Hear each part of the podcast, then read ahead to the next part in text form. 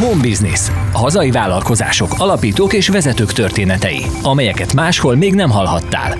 A mikrofonnál Straub Böbe és Józsa Ferenc.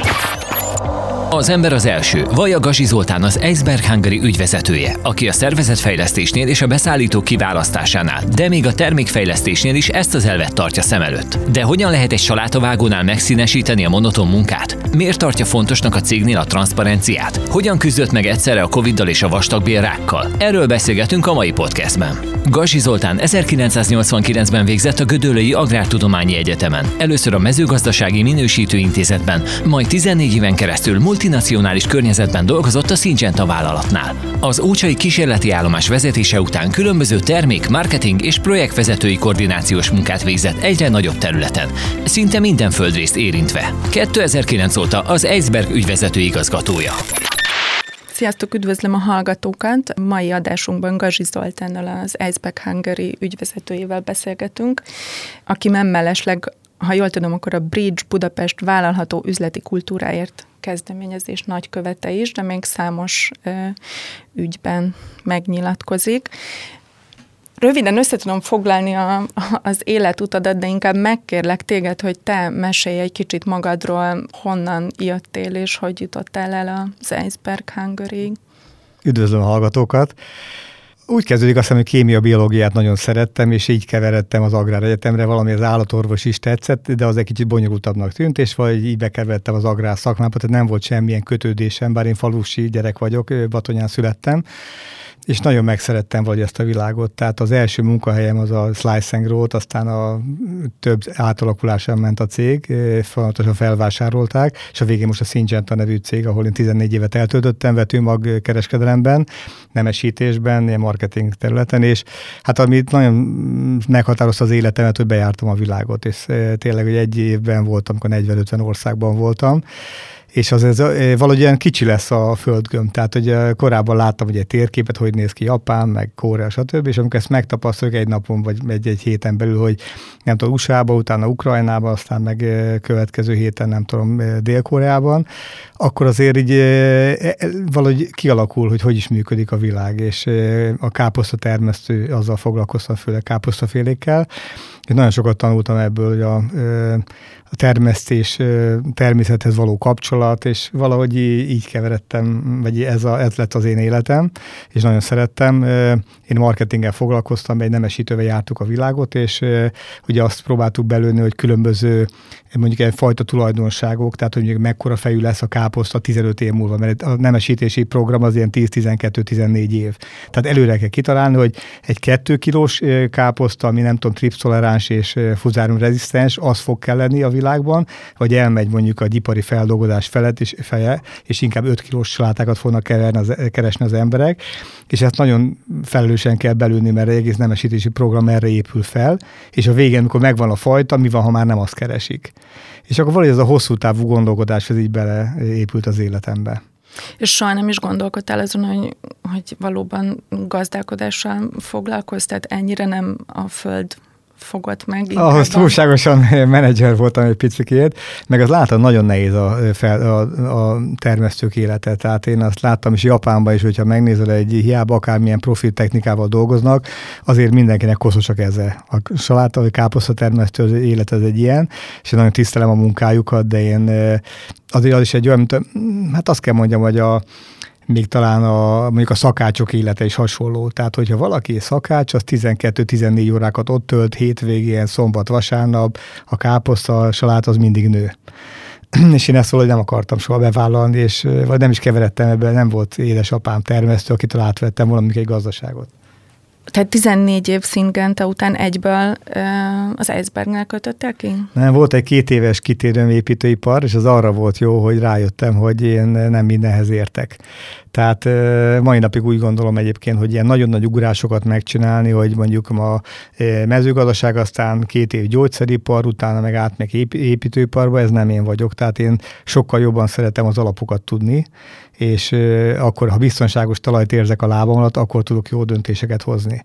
És persze van, aki lehet ezt meg tudja tenni menedzsmenten keresztül. Nekem, ha bementem egy épületbe, és nem éreztem azt, hogy ebbe az épületbe mennyi a beton, a fa költség, a, nem tudom, a e, nézetméter árak, mi a, kik ezek a beszállítók, mit kell tudni, hol fognak engem átverni, a zöldségiparba visszakerülve megint otthon érzem magam. Tehát itt azért rengeteg termesztőt ismerek, mert látom a világon a tendenciákat, és vagy úgy gondolom, hogy sokkal jobb döntéseket tudok hozni, pont amiatt, hogy ebben a világban nőttem fel, és ide van a kapcsolatrendszerem. A régi egyetemista társaim, ezek különböző vezetők különböző cégeknél. Tehát valahogy ez, a, ez az én világom, és szerintem ez nekem egy nagy stabilitást ad. Hogyan kerültél végül az iceberghez? Ott valamilyen ranglétlátóig járva lettél ügyvezető, vagy azonnal nem, beültél a vezető Hát képzeld, nagyon érdekes, mert ezt még talán senkinek nem meséltem, hogy a akkori iceberg ügyvezető az nekem konkurenciánál, a Reichsvánnál volt egy vezető pozícióban.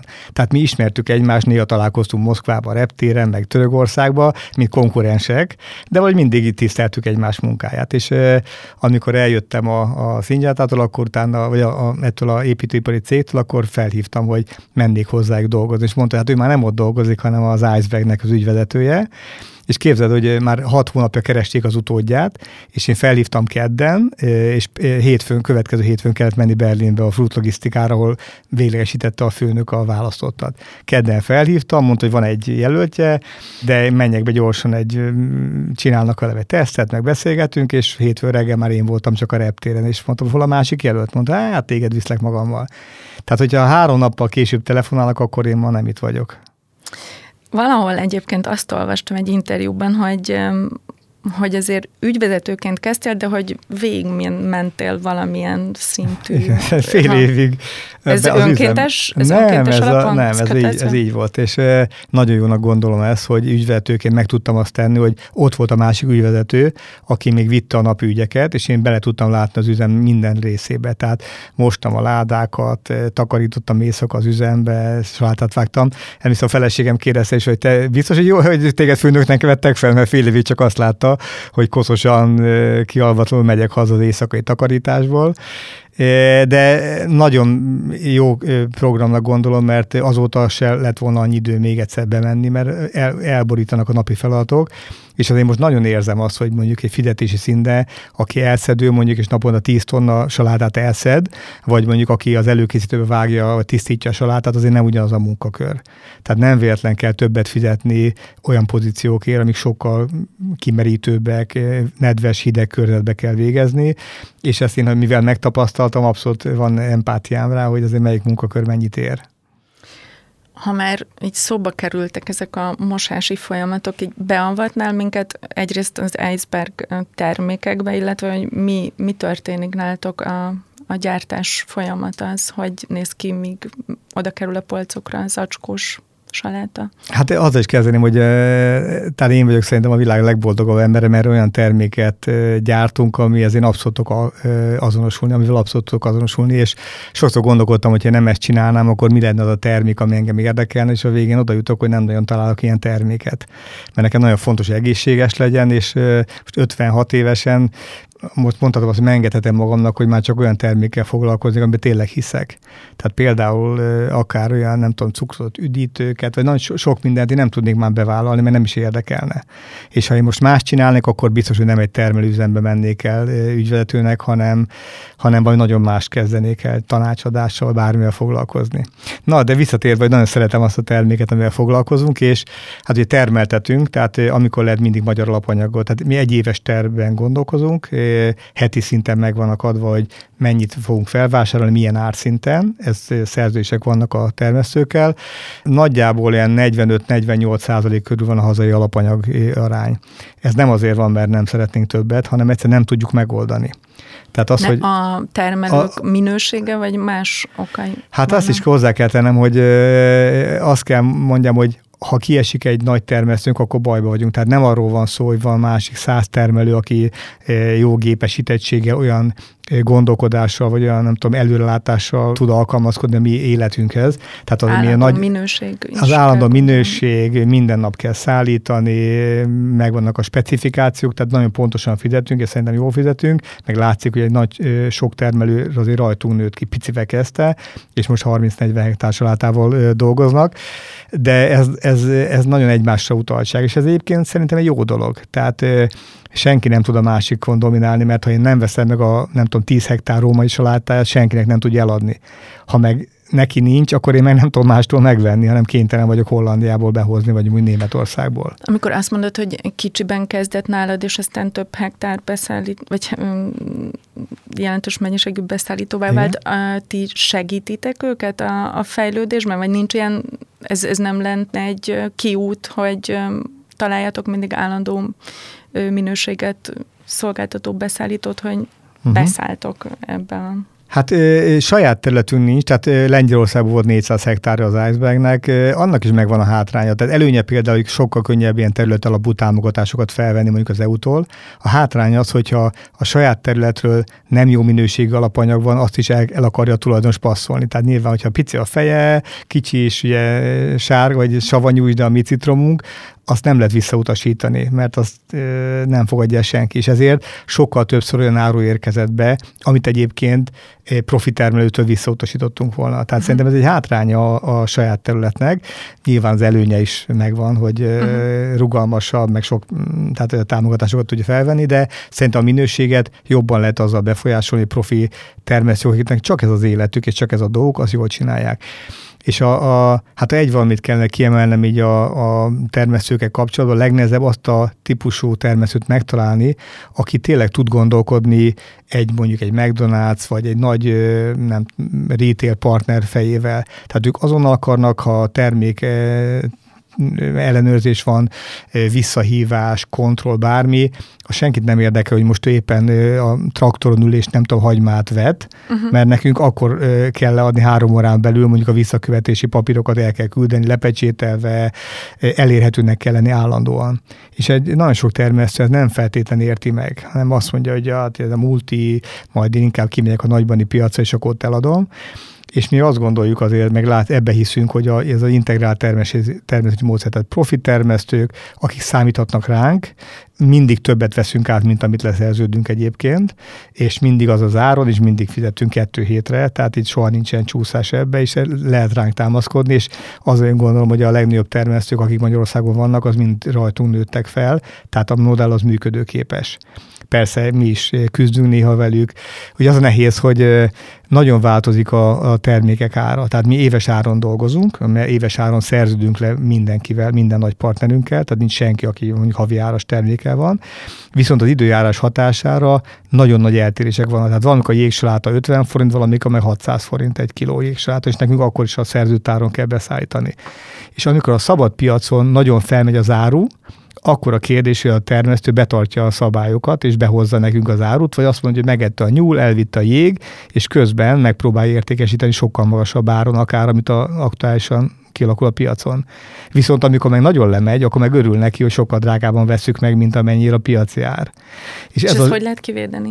Hát úgy, hogy profinak kell nekünk is lenni, ismerni kell a termesztőket, a magyar piacot, és volt ilyen, hogy tudtuk azt, hogy mondta, hogy nem tudja beszállítani, és mondjuk, oké, okay, akkor ez a, ez a fuvarozó miért ment hozzád, és miért vitte a nem tudom, a másik termesztőhöz az árut, mert tudjuk, elvitt egy kamionnyi árut. Ehhez amit, kb. magányomozni Ez maga, egy kicsit magányomozni kell hozzá, de ha ez kicsi ez a piac, tehát hogy ezek a hírek elterjednek, és mi abban bízunk, hogy senki nem játszik ezzel, hanem nyílt lapokkal vagyunk, és azt mondja, figyelj, menjünk egy nyugodtan hozzá, tényleg tényleg elvert a jég, nem fogjuk beperelni, nem szállította be az árut.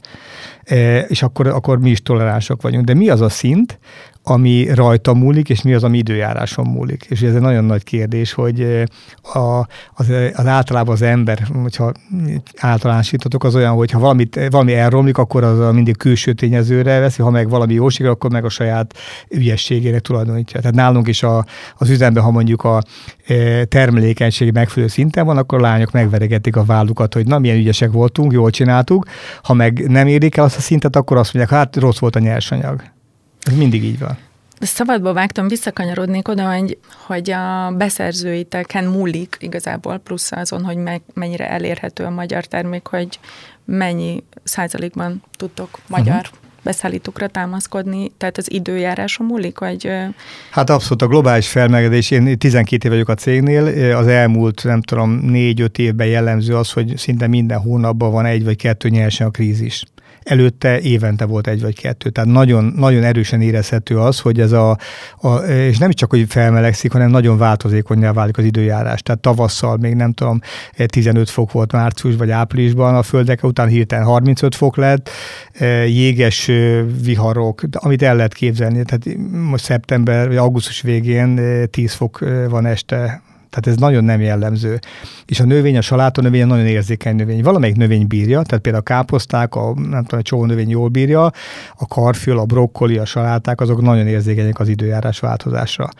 És emiatt eh, van hatalmas hektika, tehát kipalántáznak három-négy állományt, ami mondjuk a hidegbe egymást összevár, és egyszerre berobban a piacon, akkor van nagy túltermelés, utána meg hatalmas luk van, akkor meg nagyon nagy hiány van. És akkor felmegy a, a saláta nem ötszörös ára a európai piacokon, akkor mindenki salátát vadászik, és mondjuk az elmúlt tíz évben kétszer volt a Kaliforniába hoztuk be salátát. Tehát egész Európában egyszer nem volt. 12... Hogy tudtok akkor éves szerződést? Nincs más választásunk. Tehát, hogy uh-huh. mehetek én a nagy partnereket, hogy mi havonta szeretnénk, senki nem fogja. Tehát ők is biztos, ő, ő, kiszámíthatóságra építenek, amit mi értünk, mi is kiszámíthatóságra építenünk, csak az időjárás az nem ilyen sajnos. És hát, hogy az, hogyha a kihívásokra kérdezel, azt kell mondjam, hogy ez a legnagyobb kihívás a piacon, hogy minden ára emelkedik, hiszen nagyobbak a veszteségei a, beszáll, a termesztőknek, tehát jogosan mondja azt, hogy nem talál munkaerőt, nincs, aki szedje a salátát, többet kell érte fizetnie. A e, faipar e, fölment, az acél fölment, nem tudom, 40% kal tehát minden drágul, és a végén a, a vásárló, vagy a, a mi vásárlóink azt mondják, hogy értik, csak most ők nem tudnak mit csinálni, mert éves szerződésünk van. Amikor eljön az idő, hogy na, akkor árat kellene emelni, akkor pedig szinte neki azt mondja, hogy nőtt az eladás, mennyivel adjuk olcsóbban. Tehát ez a legnagyobb kihívásunk, hogy a, a jogosan felmerülő igényeket nem tudjuk egyszerűen tovább hárítani, és nem feltétlenül azért, mert a fogyasztó nem fizetné meg, hanem a, a vevőkön nem tud nagyon ez átmenni. És mit lehet reagálni például erre a kihívásra, amit mondasz, hogy klímaváltozás általában csak úgy az időjárás hektikussága? Hát van, van több módszer, ugye 2009 óta mi működünk Lean módszert annal, aki ismeri, ez a folyamatfejlesztési módszer, gyakorlatilag a mindent finom hangolunk, tehát próbálunk az összes veszteséget kiszedni a rendszerből. Nyilván legnagyobb a nyersanyag veszteség, tehát a tisztítási veszteség, de a víz, most építettünk egy napelemparkot a üzem tetejére, amivel 25%-kal csökkentjük a áramfelhasználás a saját napelem csak közben 30%-kal drágult az áram. Tehát ugye ott vagyunk, hogy jó, hogy megépítettük, mert nem kell többet fizetni az áramért, de nem, nem tudtunk semmi spórolni. Tehát nagyon ki van minden centizve, és akkor kezdhetné a motivált munkaerőtől, hogy ne hibázzon, eh, nem törő nöbbségből ne alakuljanak hibák, és ezt eh, van egy ilyen folyamatfejlesztési módszertan, amit évek óta, de most van 11 éve alkalmazunk. Én azt gondolom, hogy sokat hozzájárult ahhoz, hogy ne kelljen ára, vagy túléljünk, és eh, ne fogjon el teljesen a termelt profitunk, hiszen egyre zárul az olló. És ez a jövőre nézre, tehát kifejezetten mondjuk a klímaváltozás tekintetében azért a lean módszertan sem tud gondolom csodákat művelni. Hát csodát nem tud művelni, itt elindultunk pont a Tungstram egy ilyen kísérleti farmmal, nem tudom, arról hallottak-e a, a vertikális farm. Igen. Ugye a világon sok helyen elindult, egyébként a legnagyobb cégek se tudnak még nagyon pénzt csinálni e, ebből, ebből. a vertikális farmokból, hogy vannak hatalmas nagy farmok több emeletes épületen belül, városon belül, mesterséges megvilágítással, mesterséges tápanyag utánpótással, tehát gyakorlatilag teljesen zárt rendszerű termesztés, hatalmas előnye nem kell növényvédőszert alkalmazni, hiszen nincsenek benne rovarok, nincsenek bent, tehát nincsenek benne semmiféle kártevők, ami, ami miatt perbetezni kellene, és most van egy ilyen egy kis ilyen 150 négyzetméteres farm, ahol teszteljük a mikrozöldeket, de a, a cél az, hogy hosszabb távon meg lehet oldani mondjuk a madársalat, a rukkola ellátást belső, és akkor az hirtelen 30 km lenne a mondjuk madársaláta, és nem 800-ra Olaszországban. Igen, ami miatt ugye nem is tudtak magyar termék lenni, mert mert hogy vannak olyan alapanyagok, amiket nem tudtok egyszerűen arról beszerezni. Ugye az, hogy mi, mi tud magyar, de mi magyar, hazai feldolgozású termék az összes védje, van 20 saját termékünk, és van 16 jellegű saját márkás gyártás, ami, ami hazai termékes logót, hazai feldolgozású logót tartalma, vagy van ellátva.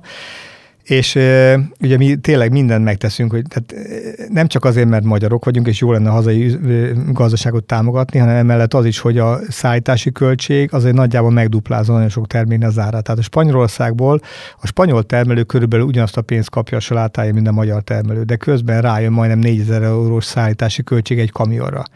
És itt van egy csomó vagy nagyon nagy, nem tudom, számolás, hogy hány tonnás a kamion. Tehát a 13 tonnás kamion, vagy 20 tonnás kamion be. Ha 20 tonnás kamion jön be, ugye akkor sokkal jobb a szállítási költség, viszont sokkal túlérettebbek a fejek, nem bírják a tárolást, sokkal hamarabb bejön rajtuk egy belső, belső barnulás. Tehát ezzel folyamatosan optimalizáljuk, hogy mi az a termék minőség, és mi az a fejnagyság, ami legoptimálisabb a szállítási költségek tekintetében. De nagyjából megduplázódik az ár. Tehát, hogy minden kamiont, amit meg tudunk spórolni, ne kelljen Olaszországból behozni, vagy, vagy Spanyolországból, akkor nagyjából egy, mondjuk egy kamionokért 4000 eurót keresünk, ha így nézzük, és az nem tudom, másfél millió forint. Tehát hatalmas pénzek. Tehát a patriotizmus mellett itt az anyagért is Abszolút. amellett szólnak, hogy magyar terméket forgalmazhatok. Én, én úgy gondolom, és szerintem azok a jók fenntartósági projektekben, és azok a jók, aminek van gazdasági jelentősége. Szerintem bármelyik cégnél úgy fenntartani rendszereket, hogy nem éri meg, veszt rajta, de hosszú távon működteti, mert milyen jó a fenntartóságnak, én nem nagyon hiszek ebbe. Tehát azok a legsikeresebb projektek, amikor mindig van egy kis gazdaság, az legalább az nullára jöjjön és ne kelljen túl sokat ráfizetni. Hát ugye most mi is cseréljük például a fóliákat, tehát a, a dobozos salátákon, ugye kicseréljük erpetre, tehát vissza újrahasznosítható dobozokra, tálakat kiszedtük a műanyagvillákat mindenhonnan, például ilyen kis apróságnak tűnik, de azért ez tonnás tételek éves szinten. És hát még ugye az afele mentünk, mint mondjuk a Svájc vagy Franciaország, hogy például be, bele se rakja a dobozos salátába villát.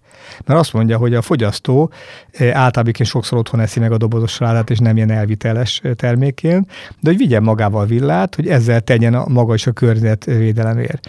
Csak ezt egyszer nem tudtuk áttolni, tehát a partnerek azt mondták, ragaszkodnak a villához, csak kicseréltük favillára most ezeket a termékeket. Uh-huh. De hogy ez, ez megint, tehát hogy onnan indultunk ki, hogy az a jó, azok a jó projektek, amik gazdaságilag, az, az fogja igazán működtetni a rendszer, és abba tolja be mindenki az energiát. És ha van egy jó kombináció, megéri napelem parkot, mert sporlunk rajta, akkor mi is jobban gondolkozunk, mint hogyha ez még egy extra költség lenne, ami soha nem térül meg. Tehát a vertikális farmot is igazából az éghajlatváltozás plusz a rendkívüli szállítási költség megsporolása az, amiért Hát az, hogy most, most tudom, hogy én is, amikor visszagondolok saját magamra, amikor két éve láttam ezeket a, vagy a Aerofarms nevű cég, annak a hatalmas nagy ilyen, tehát ilyen teljesen ilyen sci jellegű dolog, hogy ezzel soha nem fog ez hozzánk jönni, és minél több a baj, annál inkább látom ennek a realitását. Tehát azért szálltunk be egy ilyen kölcsönös együttműködés a Tungsrammal, mert azt látom, hogy most ez ilyen, ilyen fikciónak tűnik, de ha ez így megy tovább, akkor ebből nagyon gyorsan valósággá válik. Tehát például a Akár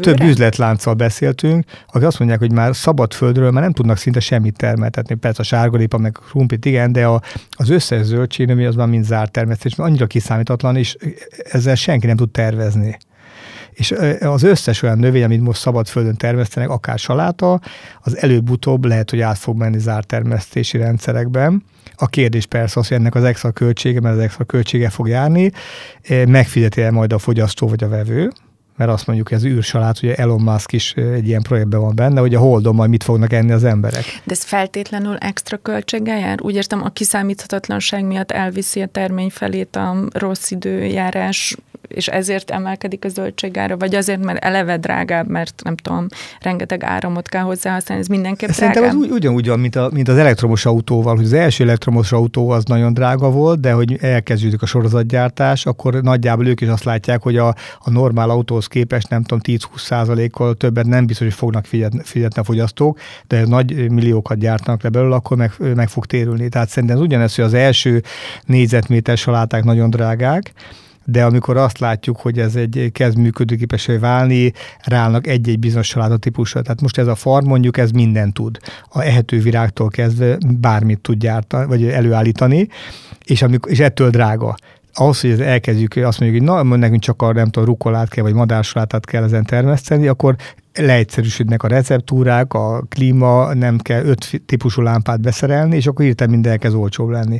Tehát én nem mondom, hogy ez jövő, jövőre ez nem lesz itt, de 5-8 éven belül biztos, hogy ennek az aránya nőni fog, mert egyszerűen akkora bajok lesznek, hogy nem lesz saláta.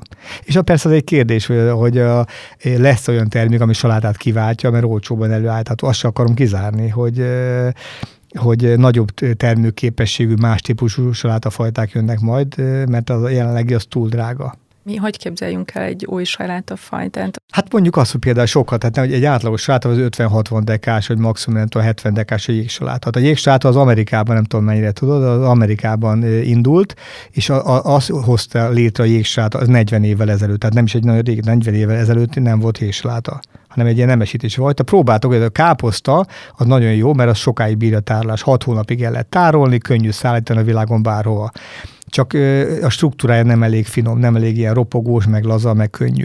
És a jégsátát azt hozta életre, hogy bírja, egy olyan saláta kellett, ami bírja a távoli szállításokat és két hétig el lehet tárolni akár raktárba, persze nyilván nő a veszteség, de tárolható. Egy madársaláta az nem bír ki, csak egy hét, tíz napot, vagy egy rukola. És a kérdés az, hogy ezek a e, e, baby levél típusú, nagyon fancy, meg ilyen nagyon menő e, saláták e, lesznek, e, amik sokkal drágábban lesznek előállhatóak, vagy megpróbál a, a, a nagy tömeg elmegy egy ilyen kompromisszum fel, hogy hát inkább nem annyira izgalmas, mint nem tudom, a Baby Batávia, de olcsóban megkapható, és el tudom tárolni a hűtőbe egy hétig, vagy két hétig. 89 amikor te végeztél az agráron, akkor jól tudom, még volt uh, Gödölön a diploma mellé ilyen személyiségteszt, hogy ki, ki, ki mire való Igen. a diploma után, és neked akkor már javasolták, hogy menedzsment irányba menjél, vagy ez, ez később alakult ki, mert hogy mondtad, hogy nem szerettél volna alapvetően az agrának azzal a részével foglalkozni, ami a földhöz konkrétan kapcsolódik. Akkor még nem volt ez így bennem, de vagy az élet ide sodort, és nagyon megszerettem azt, ahova sodort. És hát nagyon érdekes ez is, hogy egy három-négy évvel ezelőtt találtam meg egy ilyen régi diplomatot táskámban, valahogy egy régi dolgokat, és akkor pakoláztam, és találtam egy ilyen személyiségtesztet, amit kaptunk a, a Gödölön. És tényleg elolvastam, és azt nem is emlékeztem, hogy csináltak. Tényleg valahogy nem tudom, ugye kitöröltem az emlékemből, és benne volt nagyon érdekes, olvastam, hogy nagyon sok mindenre használható, de vezetésre nem vagyok alkalmas, tehát lehetőleg olyan pozíció pozíciót ajánlnak nekem, ami nem vezetéshez kötődik. És akkor innen látszik az, hogy nem jó mérték, szerintem nem jó mérték fel a... Hát vagy sok időt vagy telt a felmérés, és a, sok időt telt a felmérés között. Én azt gondolom, hogy a, az biztos, hogy én nem ilyen voltam, nem tudom, 15 évvel ezelőtt. Tehát az, hogy 55 évesen, de van, a Mohamed Alinak van egy mondás egyébként, hogy mondták neki, hogy 40 vagy 50 éves korában nem azt mondta, mint 40 évesen. És azt mondta, hogy aki 50 évesen ugyanazt mondja, mint 40 évesen, az 10 évet elpazarolt az életéből. És én is így gondolom, hogy szerintem nagyon sok átalakuláson mentem át, az, hogy nyitott voltam és tudtam változni, ezt én természetemnek köszönhetem, tehát nem vagyok erre büszke, mert lehet, hogy aki nem ilyen, az nem, nem, nem így szocializálódik, és nem így, nem tudom, tehát ez nem egy extra büszkeség, de én örülök annak, hogy a természetem ilyen lett, hogy nyitott voltam az emberekre, kíváncsi voltam rájuk, és ez a kíváncsiságom mai napig egyébként megmaradt. És ez, ez szerintem ez a legfontosabb, ha magam most innen nagy képviségnél kellene jellemezni, hogy nagyon kíváncsi vagyok az emberekre, én nagyon nyitottan állok hozzájuk, és igyekszem eh, nem felületes lenni, hanem hogyha megkérdezem, hogy hogy van, akkor tényleg megvárom, hogy meghallgassam, hogy hogy vagy, és nem csak ez a hávárió, hávárió, és megyek tovább, mint, mint vezető. Ez a vezetői hitvallásod, és tehát így állsz a cégvezetéshez, a kollégákhoz, partnerekhez is? Van ez, ez a Lean, én nagyon megszerettem az Lean módszertan, tehát egy ilyen japán módszertan, így rakták össze egyébként a Ford autókat, a Toyota-nál indult, és annak a minden menedzsment könyvnek az alapja az az ember tisztelete. Tehát ez a, a, a people respect, ez enélkül semmi nem működik, és én nagyon elhiszek benne, meg látom, hogy így van. Tehát van, aki nagyon technikára épít, és rámegy arra, hogy milyen folyamatok vannak, meg milyen, nem tudom, hogy kapcsolódnak az ember anyag folyamatáramlás, de ha nincs meg hozzá az ember tisztelet a vezetőben, akkor semmi nem fog működni, mert minden grafikon ki lesz színezve, ki lesz töltve, csak nem a valóságot fogja mutatni, hanem azt, amit a vezető elvár.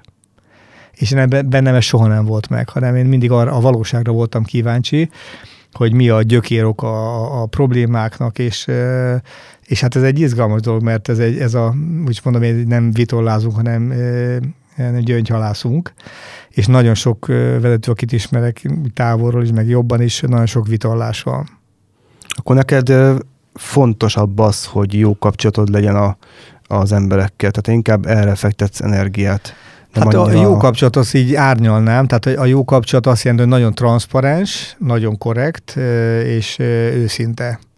És ebben benne van az is, hogy valakinek fel kell mondani, mert nem tudunk együtt dolgozni, de azt tegyük korrekten, legyen meg a lehetősége változni, és van olyan, hogy valaki nem akar, vagy nem tud változni, nem mindenkivel akarunk együtt dolgozni, de azt gondolom, abban, abban egészen biztos vagyok, hogy mindenki megkapja a lehetőséget, és, és legtöbben élnek vele. Sokan panaszkodnak most arra, hogy a jelenlegi munkaerőpiaci környezetben nehéz új kollégákat találni, ez területtől függetlenül van így. Abszolút. Ez a fajta hozzáállás, amit te, illetve a cégednek a menedzsmentje képvisel, ez, ez segít abban, hogy ti ezt könnyebben kezeljétek? Hát ez biztos segít, és erre adataim is vannak, mert a, mondjuk két évvel ezelőtt, tehát ha visszamegyünk öt évvel, akkor tényleg az volt, hogy meghirdettünk egy állást, akkor volt, amikor mit a nyolc évvel, akkor 30, 40, 50 ember a kerítés előtt az ájtbe jöttek felvételire folyamatosan. Akkor eljött az időszak, az a, a, amikor abszolút nem volt senki, mondjuk két évvel ezelőtt, tehát gyakorlatilag lehetetlen volt szinte ember találni. A targoncásokat fejvadásszal kell kerestetni, mert nincsen targoncás. Minden évben ki tanítottunk mondjuk tíz embert, és igyekeztünk őket megtartani, de hogy a piacon nem volt ilyen emberük, hogy komissiós. Mondjuk mi gyálon vagyunk, tele van a, a környék disztribúciós központokkal, raktárbázisokkal, mindenki targoncást meg komissiós keres. Tehát eljött az idő, amikor nem volt senki, és akkor ugye volt egy eh, felmérés, ilyen elkötelezettségi felmérés, és akkor nekünk abból meg, meg láttuk a, a fluktuációs adatokat, amikor az iparági átlag 37% fluktuáció volt, tehát érdekes volt, autóipari beszállítóknál volt olyan 55 meg 60% fluktuáció. Én nem is tudtam elképzelni, hogy lehet így dolgozni, hogy lecserélődik az állománynak a nagy része egy éven belül, a fizikai állománynak, hogy lehet őket kioktatni, vissza, milyen minőséget elvárni, tehát ez bonyolult. Nekünk akkor volt 12, tehát mondjuk egy 37%-os magyar átlaggal szemben nekünk 12 fluktuációnk volt. Tehát az a, az iroda, mondjam, a, vezetői csapat, ez, nem, ez 70 ember, tehát a csoportvezető, műszakvezető, eh, karbantartó csapat, mind együtt. Van az elmúlt két évben minden egy, a 70-80 emberből egy ember ment el. És én azt gondolom, hogy ez, ez annak köszönhető, hogy milyen közösséget építünk elsősorban. Tehát mi arra jöttünk rá, hogy a, az emberek szeretik a rendszert. Ha tudja, hogy, mi, hogy olyat várunk el tőle, amit ki, megmutattunk neki, amit kioktattunk, van lehetőség kérdésre, tehát partnernek tekintjük a kollégákat, ez abszolút megtartó erő, mert a legtöbb, vagy nagyon sok céget, ahol ismerünk, sok olyan volt, hogy elmentek tőlük, aztán visszajöttek, mondták, hogy ordibáltak velük, kiderült, hogy feketén fizetik, zsebből zsebbe, akkor nem mondták, hogy mennyi túlóra lesz, azt nem fizetik ki neki, és akkor jönnek vissza, és általában egy-egy embert visszaszoktunk venni azokból, akik elmennek, pont az egy meséljék hogy mit találtak kint. Ah, értem.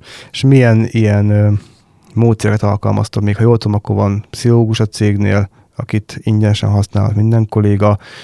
Covid alatt is egy kicsit más szemletet tettetek bele, mint, mint a legtöbb cég, tehát máshogy kezdtetek el segíteni a kollégáknak. Beszélj pár szót ezekről. Hát nemrég voltam egy ilyen well-being konferencián, most itt ez jut eszembe, és akkor megkérdezték, hogy milyen well-being elemeket alkalmazunk, és akkor mindenki arra gondol, hogy uszodabérlet, meg sport, meg kafetéria. Én azt mondtam, hogy szerintem a legnagyobb well-being elem, hogy legyen egy jó közvetlen főnöke. Tehát, hogyha van valakinek, és nem, nem én, meg nem a, a termésvető, hanem mindenkinek a közvetlen főnöke, ha az jól kezeli, ha motiválja, visszajelez neki, megdicséri, korrektül elmondja, valami változás vár el, ha van egy ilyen ember, és a, a, a, egy ilyen közösség alakul ki, ezt a közösséget nagyon nehéz ott. És mi erre e, fog, e, fektetjük a legtöbb energiát, hogy a vezetők, akik emberekkel dolgoznak, azok ö, tudják azt, hogy mit jelent emberrel dolgozni. Ez, ez nem feltétlen ö, adottság, hanem ezt meg lehet tanítani. És van egy pszichiáter hölgy, aki az összes csoportvezetőnek coaching szemletű vezetést tart. Tehát, hogy most pont most megy az újabb forduló, mondjuk háromszor kettő nap, tehát minden csoportvezető úgy nem lesz senki vezető, hogy nem tanulta meg, hogy mi az, hogy visszajelezni, hogy kell emberekkel bánni. És ez lehet, hogy hihetetlenül hangzik, de amikor először volt ez, és nem mindig volt ez így, Emlékszem az első éves értékelésre. Tehát leül a csoportvezető, meg a, a egyszerű dolgozó, hogy akkor elmondják, hogy na, hogy vagyok megelégedve vele Julika. Mind a ketten sírtak. esküszöm, mind a ketten sírt, a csoportvető is, a dolgozó is, mert, mert látod, nem tudták kezelni, hogy mondjuk egytől négyig pontszámon értékelni kellett, és ő kapott egy kettest, ami az, hogy közepes. Az, hogy ő életében nem kapott kettest iskolába, az olyan, mint a, de mondjuk ez egy, nem egytől ötig, egytől négyig tart mondjuk a dolog. Ő akkor is neki ne adjon senki kettest, mert és ilyen típusú beszélgetések. És innen indulva eljutottunk odáig, hogy megértjük azt, hogy a másik, hogy gyakorolták ilyen helyzet párban, hogy hogy lehet elmondani azt, ha valaki rossz, hogy lehet valaki elmondani, valakinek elmondani azt, hogy mondjuk jobb lenne, ha többet fürödne, mert nem izzadságszagú, mondjuk ezt valakinek mesélje el, úgyhogy ne sértődjön meg. És ilyen gyakorlaton keresztül megtanulták azt, hogy hogy kell emberekkel bánni, és hogy sokfélék vagyunk, és hogy ezt a tudást nekik átadjuk, akkor sokkal kisebb lesz a fluktuáció. Mert egyszerűen nem alakulnak azok a konfliktusok, amik az emberi félrejtésből adódnak. Tehát a, mindig azt mondom, hogy két dolgot kell nézni. Egyszer, hogy motiválta a dolgozó, az egy, az egy kategória, hogy tudom motiváltá tenni. A másik az, hogy a motivált ember is hibázik. Mert, mert a, a, a legjobb példát úgy szoktam neki bemutatni, hogy mindenki gondoljon egy almára. És akkor ki az, aki zöld almára, meg ki az, aki piros almára gondol, meg aki sárga almára gondolt. És le, elkezdi szórni a csapat mindig. És olyan egyszerűen tűnik, hogy az én fejemben van egy zöld alma, de az ő fejében meg egy piros alma van. És ha én egy zöldséges vagyok, és azt mondom, hogy Józsi, Léci, hozd az almát, a Béna kihozza a pirosat, mikor én a zöldre gondol. Ja, csak nem azt mondtam. És hogy hogy lehet megtanulni, precízen fogalmazni, a, és én azt mondom, mindig a vezető felelőssége, hogy ha valami elcsúszik, akkor az ő felelősség, hogy nem, jó, nem vette észre, hogy nem jó értette a másik. Ez, ettől van magasabb fizetése, hogy neki kell, mint a nagyobb a családban, a nagyobb testvérnek okosabbnak kell lenni, és Szóval ez egy nagy tanulság, hogy ez nem adottság, és nagyon könnyen úgy gondoljuk, hogy ez tök normális, hogy el tudod mondani, de nem ilyen egyszerű, ezt meg kell tanulni, ennek vannak technikái. Az előbb említetted a motivációt. A saláta bizniszben azért a szalag mellett dolgozók, a hűtőházban dolgozók, a, a válogatók, a mosóban dolgozóknak a munkája az elég, elég szélsőséges, néha elég most a körülmények is vannak.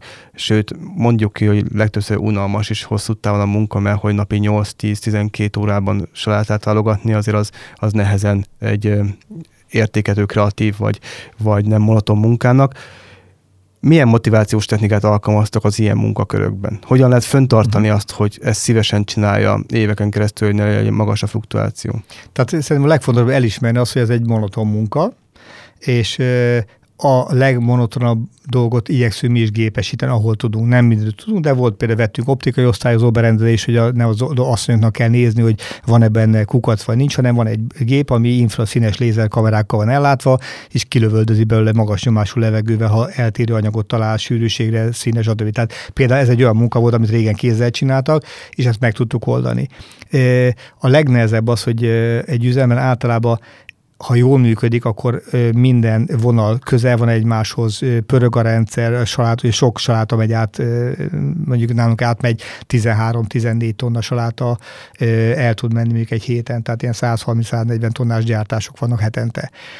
És jönnek a robotos cégek, ugye, hogy akkor megnéz, ott volt nálunk az összes nagy robotipari cég, mindenek a végén egy pók robotot akar eladni, hogy a elszedő munkát kicserélni, csak az, hogy ne legyen sok termékváltás, és legyen neki nagy hely. Na, ez a kettő nem működik, mert sok a termékváltás, és nincsen hely. És akkor ott állnak a robotos cégek, hogy hát igazából nagyon sokat nem tudnak pluszba segíteni. Tehát fontos, hogy el, el kell ismerni az, hogy amit lehet, megteszünk, hogy a, ezeket a munkákat próbáljunk gépesíteni. A másik az, ami nagyon fontos, ez az ötletlád, amit mi működtető szintén 2009 óta, hogy megkérdezzük a dolgozókat, hogy ő a saját területén hogy tudna változtatni. És mondjuk mondjuk egy nagyon egyszerű példát, a takarítónő, nálatok is biztos van egy irodaházban a takarítónő. Ha bejön a takarítónő, és mondjuk bele van dobálva, nem tudom, egy csomó és egyfolytában elszakad az acskó, akkor azt fogja mondani, hogy ezek még a zacskóra is sajnálják a pénzt, vagy bedobja egy ládába, hogy figyelj, vegyetek egy vastagabb zacskót, mert elszakad. És ha nálunk bedobja az ötletládába, kap érte mondjuk 1500 forintot, egy egyből, mert megvalósítjuk az ötletét, veszünk egy vastagabb zacskót, a takarítón is örül, hogy de jól megoldotta a problémát, és mi is örülünk, hogy arra a problémát nem is tudtunk, amivel ő szembesül az ötletlátó rendszer hihetetlen izgalmas dolgokat ö, tud hozni, tényleg. Tehát, hogyha a dolgozó elhiszi azt, hogy az ő saját tetején számítunk az ő véleményére, hogy ő hogy oldaná meg, mit változtatna, rajzolja le, mondja el a főnökének, akárkinek, és dobja be a ládikóba, vagy, vagy mondja el, akkor ez úgy érzi, hogy tényleg van, van értelme a munkájának. Bocsánat, tudsz meg ilyen példát mondani, mint például ez a vastagabb zacskó? Hát, renge, rengeteg ilyen példát Ugye ez a példákkal, nehogy véletlenül visszaköszönjének. rengeteg példát, figyelj, a veszteségvadászat, azt mindenkinek javaslom, ez a, a világ legegyszerűbb módszertana, minden dolgozó, mondjuk nálatok a cégnél, próbáltok ki, hogy elmentem minden, minden dolgozó kapjon egy A4-es papírt, meg egy tollat, hogy mindent panaszkodjon, mindent írjon össze, ami nem jó. Nem jó a fény, a szék lecsúszik, a nem tudom, koszos a, izé, a növény, nem tudom, elszáll, bármi, amit érdekel, a főnököm nem jelez vissza, kevés a fizetésem, kevés, tehát hogy nincs tabu. Tehát nyugodtan írd le, ha te úgy gondolod, hogy neked kevés a fizetésed, akkor írd bele ezt. Az, hogy tudunk rajta segíteni, vagy nem, az egy másik dolog. És összegyűlt, mondjuk nálunk a, a 150-170 dolgozó volt akkor, összegyűlt majdnem 400 pont. És ezt, tehát név nélkül bedobták egy nagy ládikó, volt, aki összegyűjtötte, még arra is figyeltünk, hogy aki gyűjti, az mindig rázza meg a ládát, hogy nehogy azt így a mucuka, vagy a marika, hogy bedobta, és mi kiszedjük, és kíváncsiak vagyunk, hogy mivel nem elégedett. Tehát nagyon fontos, hogy érezze magát biztonságban, mert tényleg kíváncsiak vagyunk összegyűjt 400 pont, és csoportosítottuk. Mi az, ami egyéni döntést igényel, mi az, ami mondjuk a női WC-be eh, nincs akasztó, és akkor föl kell fúrni egy akasztót, hogy a kar, karban tartó, fúrja föl. Vagy mondjuk sok a saláta a földön, és elcsúszik benne, és nem tudom, a, nehogy kitörje a lábát. Ez egy, miért van sok saláta? Mi az, hogy sok saláta? És akkor elkezdünk gondolkodni, tényleg miért van sok sát a földön, mert a gép nem jó, vagy a trehánya az ember, aki a bidont mozgatja, túltölt és kifolyik belőle, vagy a gép lövi ki, fogalmunk nem volt. Erre alakítottuk egy minőségköröket, adatfelvételezés, utána egy meg, javaslat, hogy oldjuk meg, utána pedig a visszamérés, hogy megoldotta a problémát. Ez, ez nagyon egyszerű módszertan.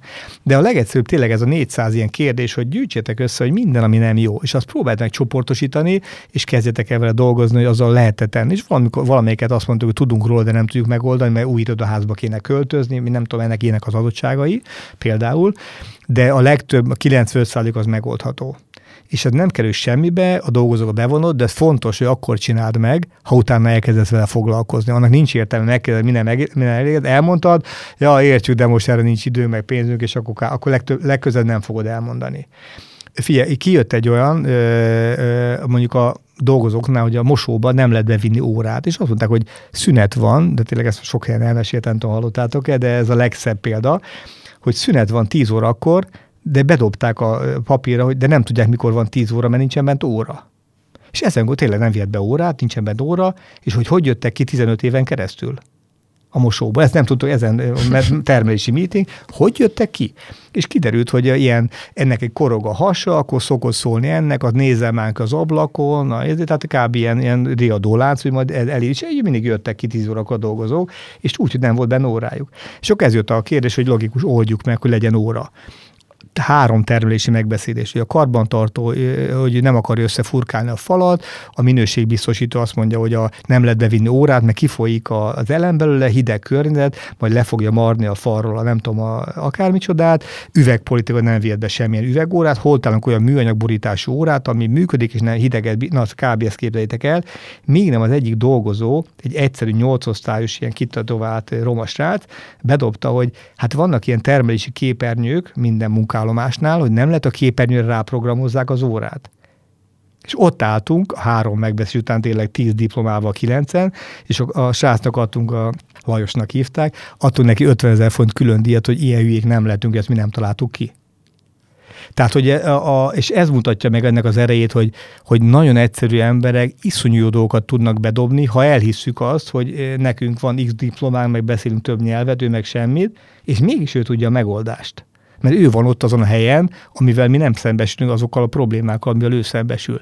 Tehát hogy lehet ezt a piramist megfordítani, hogy minden piramis úgy van lerajzolva föl a főnök, alatt az első vezetői kör, mint tudom én, az organigram, hogy lehet ezt megfordítani, hogy mindenki nek az a dolga nekem is, hogy a, a, a végvonalban levő komissiós, amely raktárosok tudják végezni jól a munkájukat, mert akkor működik a rendszer. Tehát mindenkinek azt kell támogatni, hogy ezek az embereknél legyen ott az információ, és ők meg tudják hozni a saját döntéseiket.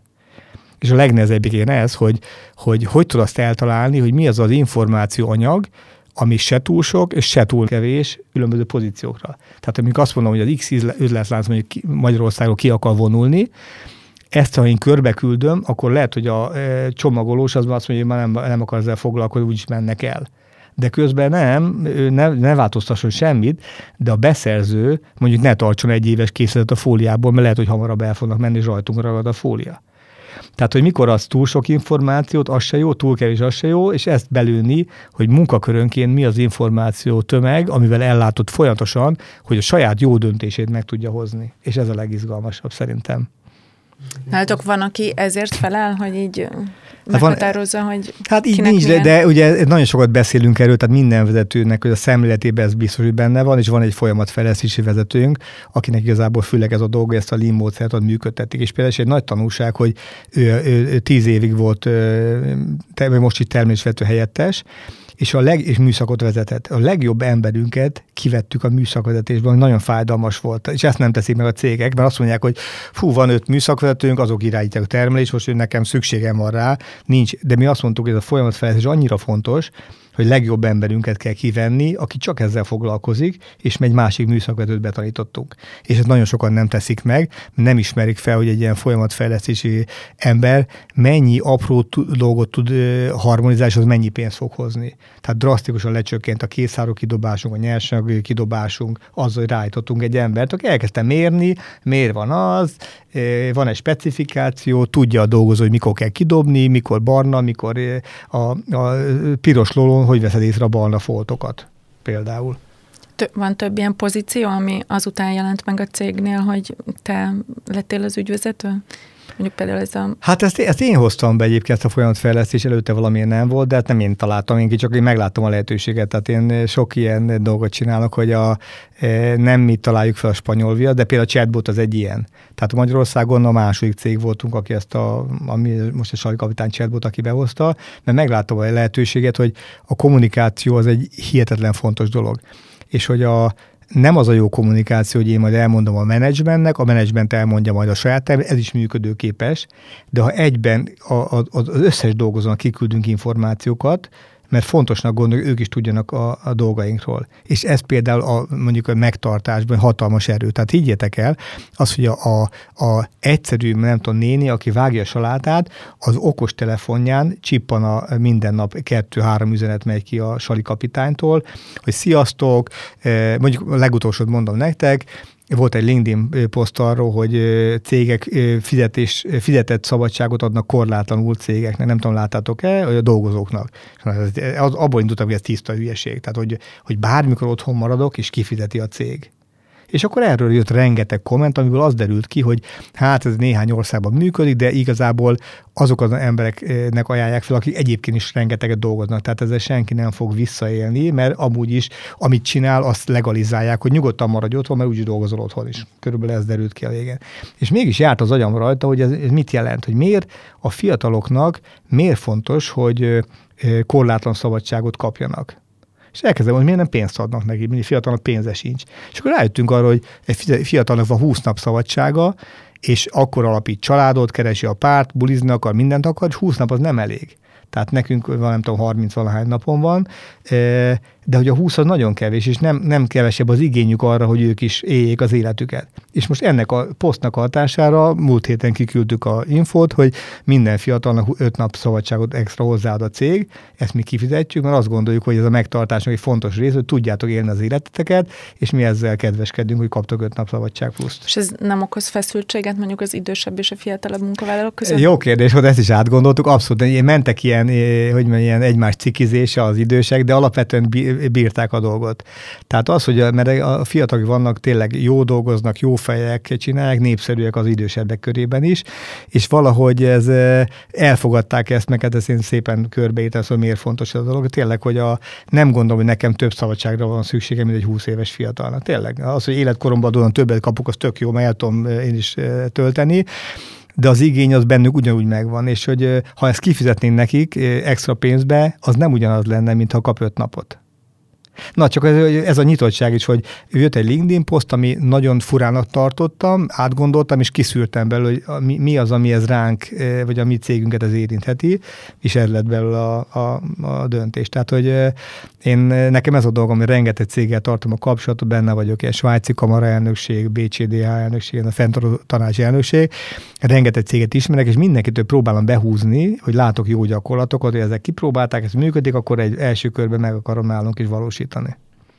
Ahogy most így beszéltetek, és a példákat mondtad, és főleg ahogy mondtad, egy picit olyan érzésem van, mintha te lennének a cégnek a tulajdonosa. Tehát olyan gondossággal beszélsz róla, annyi új ötleted van, annyi új dolgot akarsz bevezetni, megvalósítani, kipróbálni, posztokat nézel, konkurenciát figyelsz, más, mások, hogy ez általában túlmutat egy ügyvezetői ez így ö, munkán, vagy hát nem ez a megszokott, inkább, inkább, inkább mondjuk, hogy honnan van ez a, ez a motiváció benned, hogy te Hát ezt nem csinálj. tudom, tényleg nem tudom, de az biztos, hogy amikor a céget ugye felvásárolta a Bell, ez a svájci cégcsoport, akkor többen kerestek, hogy na, hallom, eladta a céget, és akkor mondta, nem, nem az tulajdonos vagyok, én ügyvezető vagyok itt.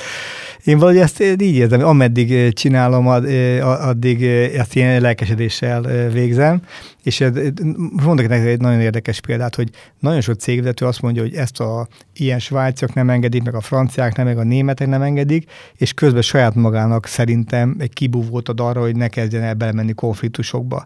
Tehát nem is kezd el róla beszélni. Én meg a teljes szabadságban, tényleg teljes szabadságban végzem Magyarországot. Tehát engem senki nem kérdezi meg, hogy most a nem tudom, miért vettünk, nem tudom, ezer jegyet a országos mentőszolgálat dolgozóinak a, erre a hajnozi sovának a bűvés volt tegnap, és mi vettünk ezer jegyet, és kórházaknak, öt kórháznak, meg mentőszolgálatnak felajánlottunk jegyet. Senki meg nem kérdezi, hogy ez miért csinálta, milyen büdzsé volt rá, hogy oldom meg.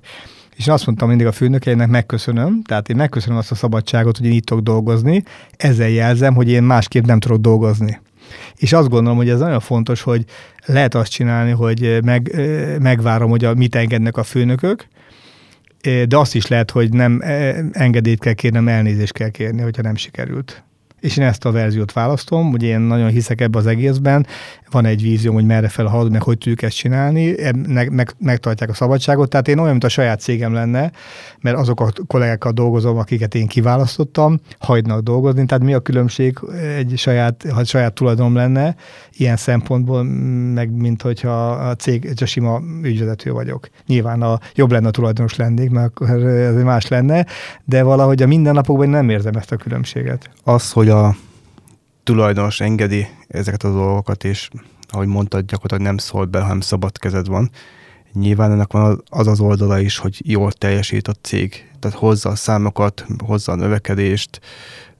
Beszélj picit arról, mikor átvetted, hol tartottatok, és most hol tart a cégetek? Én egy nagyon jó rendszert vettem át jó emberekkel, tehát hogy a, a csapat egy része az én örököltem, a, amit én szerintem hozzátettem legtöbbet a rendszerre, az, hogy nagyon sok újdonságot behoztam, tehát most például a chatbot, a lean, azért, de sok, sok ilyen jellegű dolog van, amit így a ilyen best practice látogatással elvittem, tehát sokkal nyitottabbá tettem a céget, nagyon sok ö, üzemlátogatást szervezünk mi a vezetőknek, a műszakvezetőknek, csoportvezetőknek, más cégekhez ilyen best practice látogatás, és például olyan jó volt látni, hogy hogy Magyarország ugye mi nem nagyon vagyunk konkurensek, egy cég van, de a többi senkivel nem vagyunk konkurensek, és miért segítsünk egymásnak?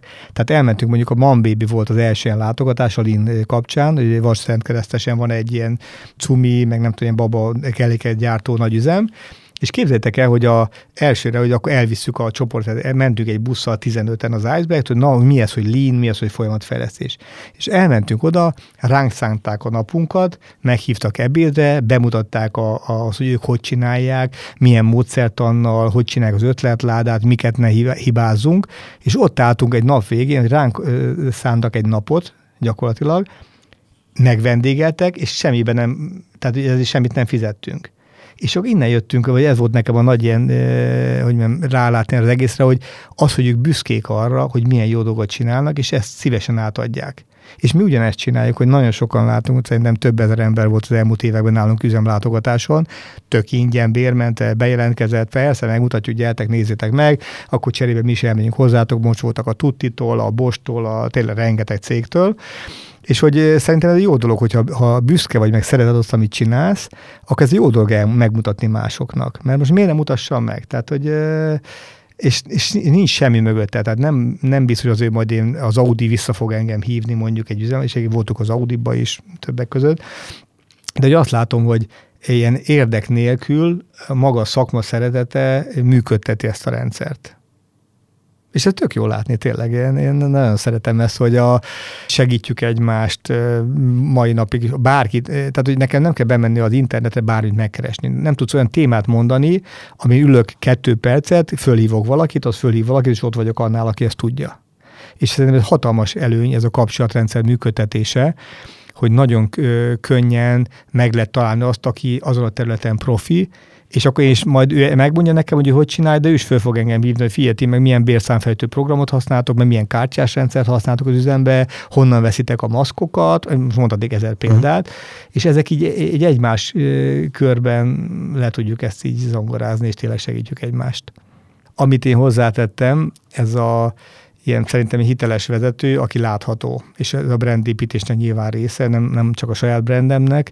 Pont volt nem egy rég egy interjú az én márkáról, mert hogy mi az én márkám, meg a, a cég összefüggése és az, hogy a sokkal inkább láthatóak lettünk, tehát ahhoz képest, hogy mi mekkora cég vagyunk, mondjuk egy 8 milliárd, ez nem egy nagy cég Magyarországon. Ahhoz képest nagyon sokan látnak bennünk egy sok fórumon, tehát szerintem a, volt egy a LinkedIn poszt, amit nem tudom, 90 ezeren olvastak el, és azt is erre használom, hogy lássák azt, hogy mi hogy működünk, milyen gyakorlatokkal működünk, Egyébként az a hárvezető kinevezése volt. Ezt még, hogyha belefér, gyorsan elmondom, mert szerintem izgalmas téma, Persze, hogy hogy lett HR-vezetőnk. 11 évig, vagy nem 10 évig nem volt HR vezető, hanem úgy gondoltam, hogy a vezetőnek a felelőssége az, hogy ő legyen a HRS is. Tehát, hogy ne az legyen mutogat a hárvezetőre, hogy milyen hülyét vettél fel, ja, nem jót vettem fel, csak te nem jó kezeled, hogy menjünk ki ebből a körből, és hogy legyen az ő felelőssége az, hogy kezeli a saját embereit nem csak szakmailag, hanem emberileg is. Igen, ám csak ugye 250 főnél már kezdett bonyolódni a dolog, és én azt láttam, hogy én ezt 70 főig nagyon jól tudom csinálni, de mi van a másik 150 vagy nem tudom, 170 dolgozóval, aki fizikai már nem is biztos, hogy felismerem. Tehát, hogy ez, a, ez, a, ez szégyelem, de nem minden dolgot ismerek arcról se, mert ahhoz már nem vagyok benne annyit az üzemben, és azért van ott is csere, meg jönnek eh, ember, tehát, hogy már eltűnt ez a, ez a típusú családi dolog, hogy én mindenkit ismerek. Na, sok innen jött a, dolog, hogy eh, családi kirándulást szerveztünk, és szóltam a folyamatfejlesztő hölgynek, aki akkor ilyen gyakornok volt, hogy figyelj, tegyék ki a falra egy ilyen Excel listát, hogy írják össze, hogy ki, mindenkinek csinálunk egy pólót, hogy milyen méretű póló kell neki. És mondta a hölgy, hogy ezt nem kell tudja. Ha nem, már elővette a listát, mondta a Lakatos Béla az XXL, a Kovács Józsi az XL, mondta, így ismered őket, az egész nap ott vagyok közöttük. Na mondom, figyelj, te vagy a én HR-esem, és kineveztem HR-vezetőnek, és elküldtem egy éves HR-vezetői tanfolyamra, hogy azért tanulj meg a szakma, mert azt mondtam, hogy technikát meg lehet tanulni, de hozzáállást nem lehet megtanulni. Az sokkal bonyolultabb. Tehát valaki szeret az embereket ilyen szinten, hogy mindent tud róluk, hogy kinek, ki, kicsodnák az unokatestvére, és ha tudod, hogy ennek az embernek adsz egy fegyelmit, akkor öt embernek a haragját valod magadra, mert ő a csomagológépes, a sógorra, nem tudom, a izé előkészítő, attól persze lehet fegyelmit adni, csak megfelelően elő kell készíteni a dolgot de hogy ilyen szinten tudja, hogy ki kivel van, ki kinek a barátja, ki kivel kávészik, és szerintem ez egy fantasztikus információ, és innen a Barabási Albert László hálózatok világa, informális hálózatok, hogy kik azok az emberek, akik sokkal többet tesznek hozzá, mint a munkaköri leírásnak megfelelő munka, amit elvégeznek. Na és akkor Andrient kineveztem, és ugye ezt én betettem a linkedin hogy nálunk így lett hárvezető, 86 ezer megtekintés, és alapvetően mondjuk 98%-ban az volt, hogy fantasztikus, tök jó, így kell csinálni, és persze volt kettő, aki, ja, én nem tudom mi az, hogy HR, ez így náluk nem működik, és mondom, figyelj, lehet, hogy nálatok a bankban nem működne az Adrian, én nem is azt mondom, hogy működne, én csak azt mondom, hogy ez a megfelelő, hogy azt, azt az embert kell kiválasztani, aki a te környezetedbe, a te kultúrádba jól beillik. És ha túl nagy kalibert veszek fel, az se jó, ha alálövöm, az se jó. Tehát hogy ez a lényege szerintem minden pozíciónál, hogy a Ferrarihoz ne vegyek fel egy egyszerű targoncást, mert azt nem fogja tudni jó vezetni, akkor ne vegyek Ferrari-t. Amit az előbb mondtál, hogy a LinkedIn-en kiposztolod, vagy hogy bármikor, ha hozzátok valaki bejelentkezik el, mert megnézi az üzemet, leültök, beszélgettek vele, bemutatjátok a módszertont. Ez a fajta transzparencia befelé cégen belül hogyan működik nálatok? Tehát mennyire lát bele mondjuk most az ötletládán és egyeben kívül, tudom, volt egy incidens, mikor kikerültek a, a fizetési adatok a, a, a netre, netre, és ugye akkor mindenki tudta, hogy mennyit keres a másik, mintha... Abból egyébként visszatáncoltam, azt, hogy tök őszinte legyek, tehát az volt, hogy így volt a történet, hogy reggel ment az autóval, és akkor a Magdi sírva föl, föl képzelje, mert tök véletlenül kiküldte, nem tudom, 40 valahány, nem a teljesen 40 valahány embernek, kiment a teljes fizetési lista akkor erre mondtam, hogy na, akkor elértük a transzparenciának erre a fokára, nem tudom mit csinálni, és hogy e- e- elindultam abba az irányba, hogy ezt tegyük akkor innentől nyilvánosá. Tehát tegyük ki a falra, nem emberenként megy a GDPR, de pozícióként, hogy mint egy műszakvezető szint ettől eddig, egy csoportveszéd, mert úgyis efele megy a világ, hogy a hirdetsz, akkor ne azt mondta, hogy hát egy versenyképes fizetésért jó csapatot várunk, mert mindenki arra kíváncsi, mi az a versenyképes fizetés. Tehát neki nem ugyanaz a versenyképes fizetés, mint nekem. Tehát, e, de ezt még nem tettem meg, elkezdtünk dolgozni ezzel, hogy csináljunk egy ilyen fizetési szabályzatot, amit kirakunk a falra, és lehet az is látni, hogy a vezetési szint az, az mennyit kerül. Ha szeretne oda kerülni, akkor jöhető is, csak beszélnie kell, nem tudom, két nyelven, meg kell a specifikáció, tehát hogy e, lehet ezt mondani hozzá, de és ebbe valahogy lebeszéltek. Tehát egyelőre megfutamodtam a projekt elől, nem raktam még ki a falra, mert hogy nem -e több bajt húzunk ezzel magunkra. Én abban hiszek egyébként, hogy én akármilyen cégnél voltam, mindig tudtam menni a főnök fizetése. Mindig van egy valaki ember, aki meglátta, elmondta ennek, az elmondta amannak, ne sem mondnak senkinek, és mindenki tovább mondja másiknak. Tehát szerintem van egy ilyen ki nem mondott ö, tudás, amit mindenki tud nagyjából, csak úgy csinál, mintha nem tudnánk. És én ebből akartam, hogy akkor, ha már úgy is tudjuk, akkor csináljunk úgy, mint hogy tudjuk is, de ezt a lépést még nem léptem meg. De, de jönni, meg, jönni, abszolút dolgozik bennem teljesen. És egyébként így a telefonszámot mondjuk tudják a alsóbb dolgozót? Hogy hogyha van egy az enyém? Aha, hogyha van egy probléma, akkor fölhívhatnak téged? Hát vagy? figyelj, ez egy hatalmas nagy előrelépés, hogy mondjuk 8 évvel ezelőtt engem éjszakánként hívogattak. Hú, főnök, elfogyott a spárfóliám. Értem, most én mit tudok innen csinálni, és innen jutottak el odáig, hogy engem éjszaka már elmúlt négy éve soha nem hívott fel senki. Soha. Na de ez az kell, hogy egy rendszert építettünk, hogy mindenkinek meglegyen a feladata, és ugye azt kell ilyenkor megnézni, hogy de miért hív föl, mert nem volt az info. Akkor tanítsuk meg, hogy ilyenkor, amikor elfogy, akkor mi a prioritás lista, hogy mit csináljunk, kinek szóljon, kinek szállítsunk le, stb. Tehát nagyon gyakran ez, hogy a főnök szét van csúszva, mert ezer, ezer ember hívja, de ha jobban belegondolnak, a nagy részét le tudja azzal építeni, hogy egyen lentebbi szintnek megtanítja azt a tudást, hogy ő mi alapján dönt ilyen helyzetekben. És akkor nem kell engem fölhívni, mert elmondom, megtanítom neki, hogy ilyenkor én mit, mit csinálnék, és ezt megtanítom, akkor ő is meg tudja ezt tenni és az, hogy vá- merje vállalni ennek a döntésnek a felelősségét, az meg annak a kultúrának a része, hogy ha rosszul dönt, akkor én leverem ezt rajta és mi azt mondtuk, hogy a, abból indulunk ki, hogy aki lelkiismeretesen dolgozik, és látjuk, hogy jót akart és csinálja, azon soha semmilyen büntetést nem alkalmazunk, tényleg. Tehát, hogy neki ment a fal, falnak a targoncás, három millió forint, meg kiborult a izé, meg elrepett a cső, jaj, a főnök, hú, pont nem nézte, hogy neki, mit tudok vele csinálni?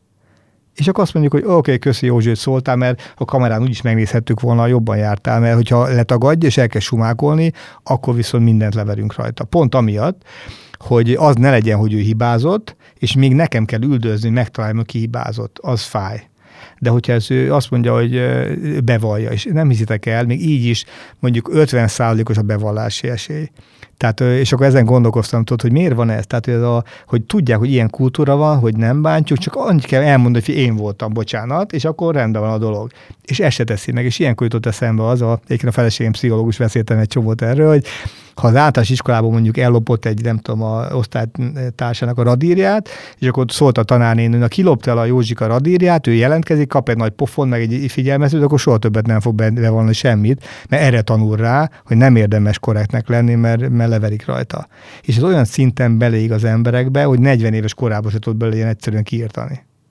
Én most abban a stádiumban vagyok, hogy mindig azt szerettem volna egyébként, hogy én, én most egy nagy képűen hogy elnök legyek, de az elnök az nem a nagy nem tudom mit jelenti, hanem az, hogy az operatív dolgokból menjek ki, és hogy azzal része foglalkozok a cégvezetésnek, ami, ami engem igazán érdekel most ebben a stádiumban. Tehát 12 évvel ezelőtt én tényleg berohangáltam az üzembe, nagyon sok mindent tudtam, mindent szerveztem, fólia, izé, kitől vegyük, miért, és az, ez egy örlő dolog, és már, már 56 év vagy 55 éves, vagy 55 évesen már nem akarom ezt csinálni. És én elkezdtem kiszemezgetni, hogy mi az, amit én nagyon szeretek, és szerintem a cégnek nagy hozzáadott érték továbbra is. Tehát például a brandépítés, amit itt vagyok most veletek beszélgetek, ilyen beszélgetés sok van, sok konferencián, meg előadónak, tehát láthatóvá teszem a céget. Azt gondolom, hogy egy bízom benne, hogy egy hiteles, meg egy ilyen jó kép alakul ki, hogy ha bemész a boltba és meglátsz egy iceberg zacskót a polcon, akkor leveszed, akkor egy jó érzésed lesz, hogy azért ott, hogy ez, ez, egy, ez jó cég, odafigyelnek rá, tudja, biztonságos, jó dolgokat csinálnak, tehát hogy valahogy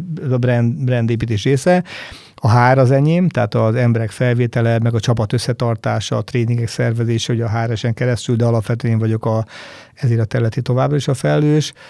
Van egy-egy, a McDonald's, mondjuk én vagyok a tovább is a key account kapcsolata, én tartom a svájciakkal a kapcsolatot, és például mondjuk a belcsoportnak a, az ügyvezetője. Tehát a belnek van 56 gyára Európában, ebből ugye 8 a salátagyár, vagy saláta üzem, de van húsüzemek, meg nagyon sokféle üzem. Most képzeljétek, amikor volt egy ilyen végignézték olasz, hogy a Ausztria, Magyarország, Lengyelország, Románia, Svájc, és amikor a, ennek a belcsoportnak a, a CEO-ja, e, Lorenz Víznek hívják, jött, és akkor csináltunk egy prezentációt, na, akkor mutatjuk, hogy állunk, és azt mondta, hogy fia Zoltán, és nem kell, tehát én látom a számokat, minden jó. Én csak azért jöttünk hogy megkérdezni, hogy vagytok, e, mert ugye látjuk az üzlet, az, az tök jók vagytok benne, és mondta azért, ha már megcsináltok, hogy mutassuk már meg.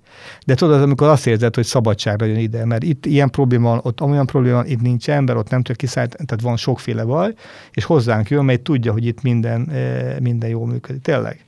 Tehát a brand még Romániában van, de egyébként nem erős. Tehát minden ország saját márkát gyárt. Magyarország a messze kiemelkedő, aki a értékesítése nagyjából fele az, az Iceberg termék, és a másik fele a brandgyártás, pedig egy nagyon erős saját márka nyomás van, hogy ugye mi kitálunk valamit, na ugyanezt kell nekem ilyen meg olyan márkában.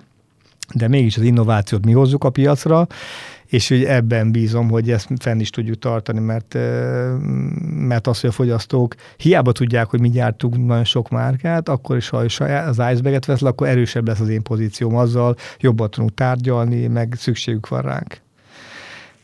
És mi volt a, bocsánat, a kérdés, a, mert kavarodtam hirtelen, a azt kérdezted, hogy... Szét vagy egy csúszva. Szét vagy egy csúszva, igen. Még. Na, és akkor innen, hogy ezt meg tudtam tenni, de azt kell mondjam, hogy ami nagy tapasztalat, hogy ez a betegségem is kellett egy kicsit hozzá. Tehát nekem lett egy ilyen vastagbér rák, amit kezeltek kemó, akkor operálták, holnap után fekszem be két napra, mint a Szent Lászlóba, tehát még van három ilyen kemoterápiás kezelés két két nap, valószínűleg novemberben még lesz egy műtét, tehát az egész egy kicsit a prioritásokat segített azért rendezni, hogy nem biztos, hogy annyi idő van, mert nem biztos, hogy úgy tudom eltölteni, hogy ezt szeretném, és akkor kineveztem egy helyettest, a Págyulát, aki fantasztikusan működik tényleg, tehát egy csomó minden sokkal jobb, mint én voltam, nem büszke vagyok rá, egy operációval, ő a beszerzési vezetőnk egyébként, és ő átment ilyen ügyvető igazgató helyett, helyettesben, tehát mindent megbeszélünk, vagy ő dönti el, vagy ő már egymást informáljuk, tehát amit ő dönt, azt én eldöntöttem, ugyanígy vagyok vele, és ez segített abból, hogy én ki tudtam szállni ebből az, az operatív, mindennapi nagyon erős mókuskerékből,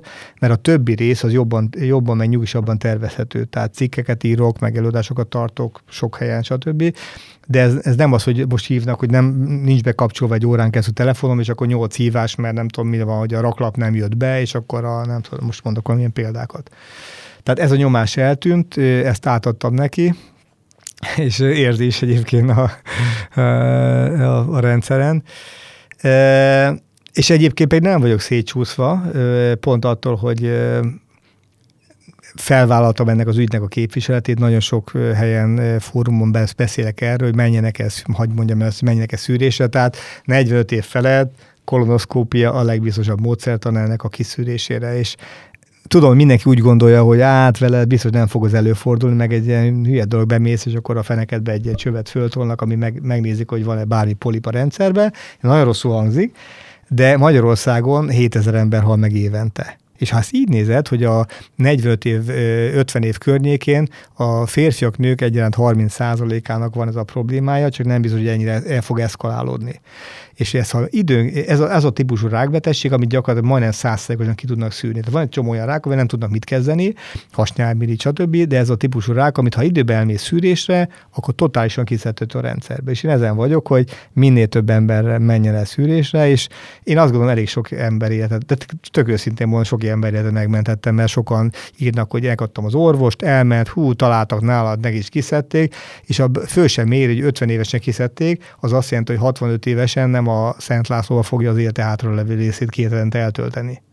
Tehát, hogy ez a mit kapok cserébe, és mennyibe kerül, akkor ez nem kérdés, hogy, hogy el kell menni 50 év. Most írt be a telefonodba, 50 éves korodban, június 25, nem tudom micsoda, és egy írt be kolonoszkópia, és menj, ennyi el a Covid és ez a betegség együtt, ez egy, ez egy kemény jókon év volt lehetett. Tavasszal, így, tavasszal így, jókon volt, mikor igen. indult a Covid, én meg olyan akkor volt. Tehát egy a krízis helyzet kezelése, mint, mint kihívás, az, az abszolút megadatott sajnos. És nekünk egyébként a Covid akkora bonyolultságot nem okozott, uh-huh. mert egyébként is mindenki ott maszkban van, mert volt olyan terület, hogy még maszkot kellett felvenni, meg hogy tudjuk a beszállítókat leszeparálni a mi rendszerünk, ne találkoznak az emberek, ez egy technikai kérdés. Tehát nekünk a, a felmelegedés, az időjárás az ezerszer több problémát okoz, mint a Covid összesen. Tényleg, tehát nem összehasonlítható. Az én probléma az egy kicsit bonyolultabb lett azzal, hogy én a hogy tudok kiszállni, és például azt is hogy nagyon transzparensen tettem, tehát, hogy eh, amikor ezt megtudtam, azonnal összehívsz a menedzsmentet, elmentünk egy, egy menedzsment tréni, egy napra elvonult a menedzsment, ahol ezt nekik elmondtam, és akkor találjuk meg az én helyettesemet, ők kibe, és tudtam, hogy Gyulát fogják szavazni, de hogy ne én szavazzam meg, hanem hogy kivel látjátok a lehetőséget, és egyértelmű mindenki, persze nyilván a Gyula, amit én is tudtam. És eh, szerencsére vállalta és is vállalta, és, de tényleg volt sírás, mind tök jó volt. Tehát, hogy a, innen látszik, hogy ha, ha fölépítesz egy nagyon jó csapatot, az azért ezeket a kríziseket nagyon jól tudja kezelni. Akkor lenne baj, hogyha itt nem lenne egy jó közösség, akkor egy ilyen helyzettől azért bonyolult e, e, tudna lenni hirtelen a helyzet. Tehát tényleg szerintem ilyen tankönyvbe illő módon kezeltük ezt a dolgot, és én is azért benne vagyok, meg ott vagyok mindenbe, Gyula bármikor fölhív, nagyon sok dolgot csinálunk együtt, tehát én tudok járni két hetente a kezelésre, bent a kórházban egész nap telefonálok egyébként, mert mit csináljak bent, hogy csöpög a infúzió, elkezdtem kórházkoncerteket szervezni, azt nem tudom, láttátok-e, fantasztikus egyébként, tehát hogy a, az első alkalom elhívtam két lányom énekelt, meg egy, egy flamenco gitáros, meg én gitároztunk, és egy fél órás koncertet tartottunk, és erről készült egyébként egy film, és azóta minden két hetente, de most már több, gyakrabban is, minden alkalommal más zenész hívunk el. És akkor ott vannak a betegek, jönnek a csöpög a kis infúziók, kiülnek a padra, és ott a Szent László Eszterházi parkjában volt kubai énekes, a Kanáró Együttesnek a hegedűse énekelt, meg gitározott, tehát fantasztikus hangulat van. És azt mondom, hogy ha én akárhova kerülök, igyekszem földobni a hangulatot. És ez Tehát... is egy Carlsberg CSR nem, ez, ez, ilyen, ez nem, ez ilyen saj, privát ez, Gazi ez, Zoltán. Ez, ez, ez, Zoltán, mert nem akartam icebergesíteni pont, nem, nem rakunk egy rollapot mögém, Igen. de hát úgyis már ilyen szinte meg ennyi már ismernek egyébként, és ugye nagyon sok tényleg nagyon jó kommentet, meg, ilyen, meg mindenféle üzenetet kapok, hogy tényleg milyen tök jó, és mondják, hogy arra vigyázz csak, hogyha ha annyira megszeretnek ott, nem akarnak elengedni. Tehát azért kapok még 12 infúziót, hogy bulik, az vigyem tovább, és elkerülök onnan, akkor ez nem lesz de hogy a nővérek is, meg az orvosok is tényleg imádják. Úgyhogy ez, erre is büszke vagyok, hogy a, ebbe is példát szeretnék mutatni, hogy ha elér egy ilyen betegség, akkor van ebből kiút, meg hiszek abban, hogy meg fog gyógyulni, és a, a, ezt a gyógyulás időszakot igyekszem sokkal izgalmasabbá, meg érdekesebbé tenni. És ez szerintem egy jó példa. Tehát felajánlottuk a dolgozóknak, bárki ne akar menni, kolonoszkópira kifizetjük a, a, a, a vizsgálatokat, egy hatal jelentkeztek összes, ez is mutatja, hogy a félelem az egy nagy úr, tehát nem biztos tudni akar róla, és inkább bedugja a fejét a homokba. Én megtettem azt, amit lehet, aki szeretne elmenni, azt mi mind fizetjük, és intézzük neki a, e, a vizsgálatokat.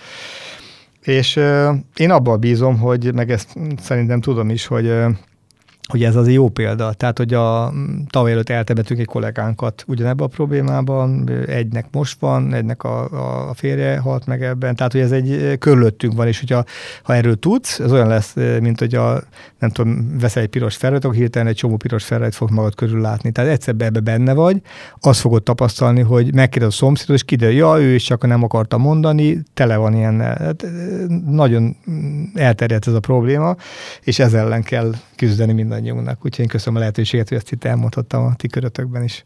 Ahogy most itt beszéltél erről a, akár a céges dolgokról, akár a betegségedről, az az érzésem, mintha egy missziót teljesíteni, aminek az a küldetése, hogy embereket vonjál be, embereknek mutasd meg, embereknek tanítsd meg, mutassál példát és akár milyen területről beszéltünk, itt lehet akár egy, egy kórház koncertről, akár a, a dolgozóknak a, a bevonására, akár a svájciak meggyőzések arról, hogy neked kell ezer jegy arra, hogy mindenki jól szórakozzon, akár a CSR tevékenységről, vagy a villakivételről, vagy a Tungstram együttműködésről. Ez valamilyen kompenzáció, valami korábbi dolognak, vagy ez honnan jön ez, ez az egész? Mert hogy említetted egy, egy, egy fél mondat erejéig, hogy te 40 évesen nem ilyen voltál, mint most.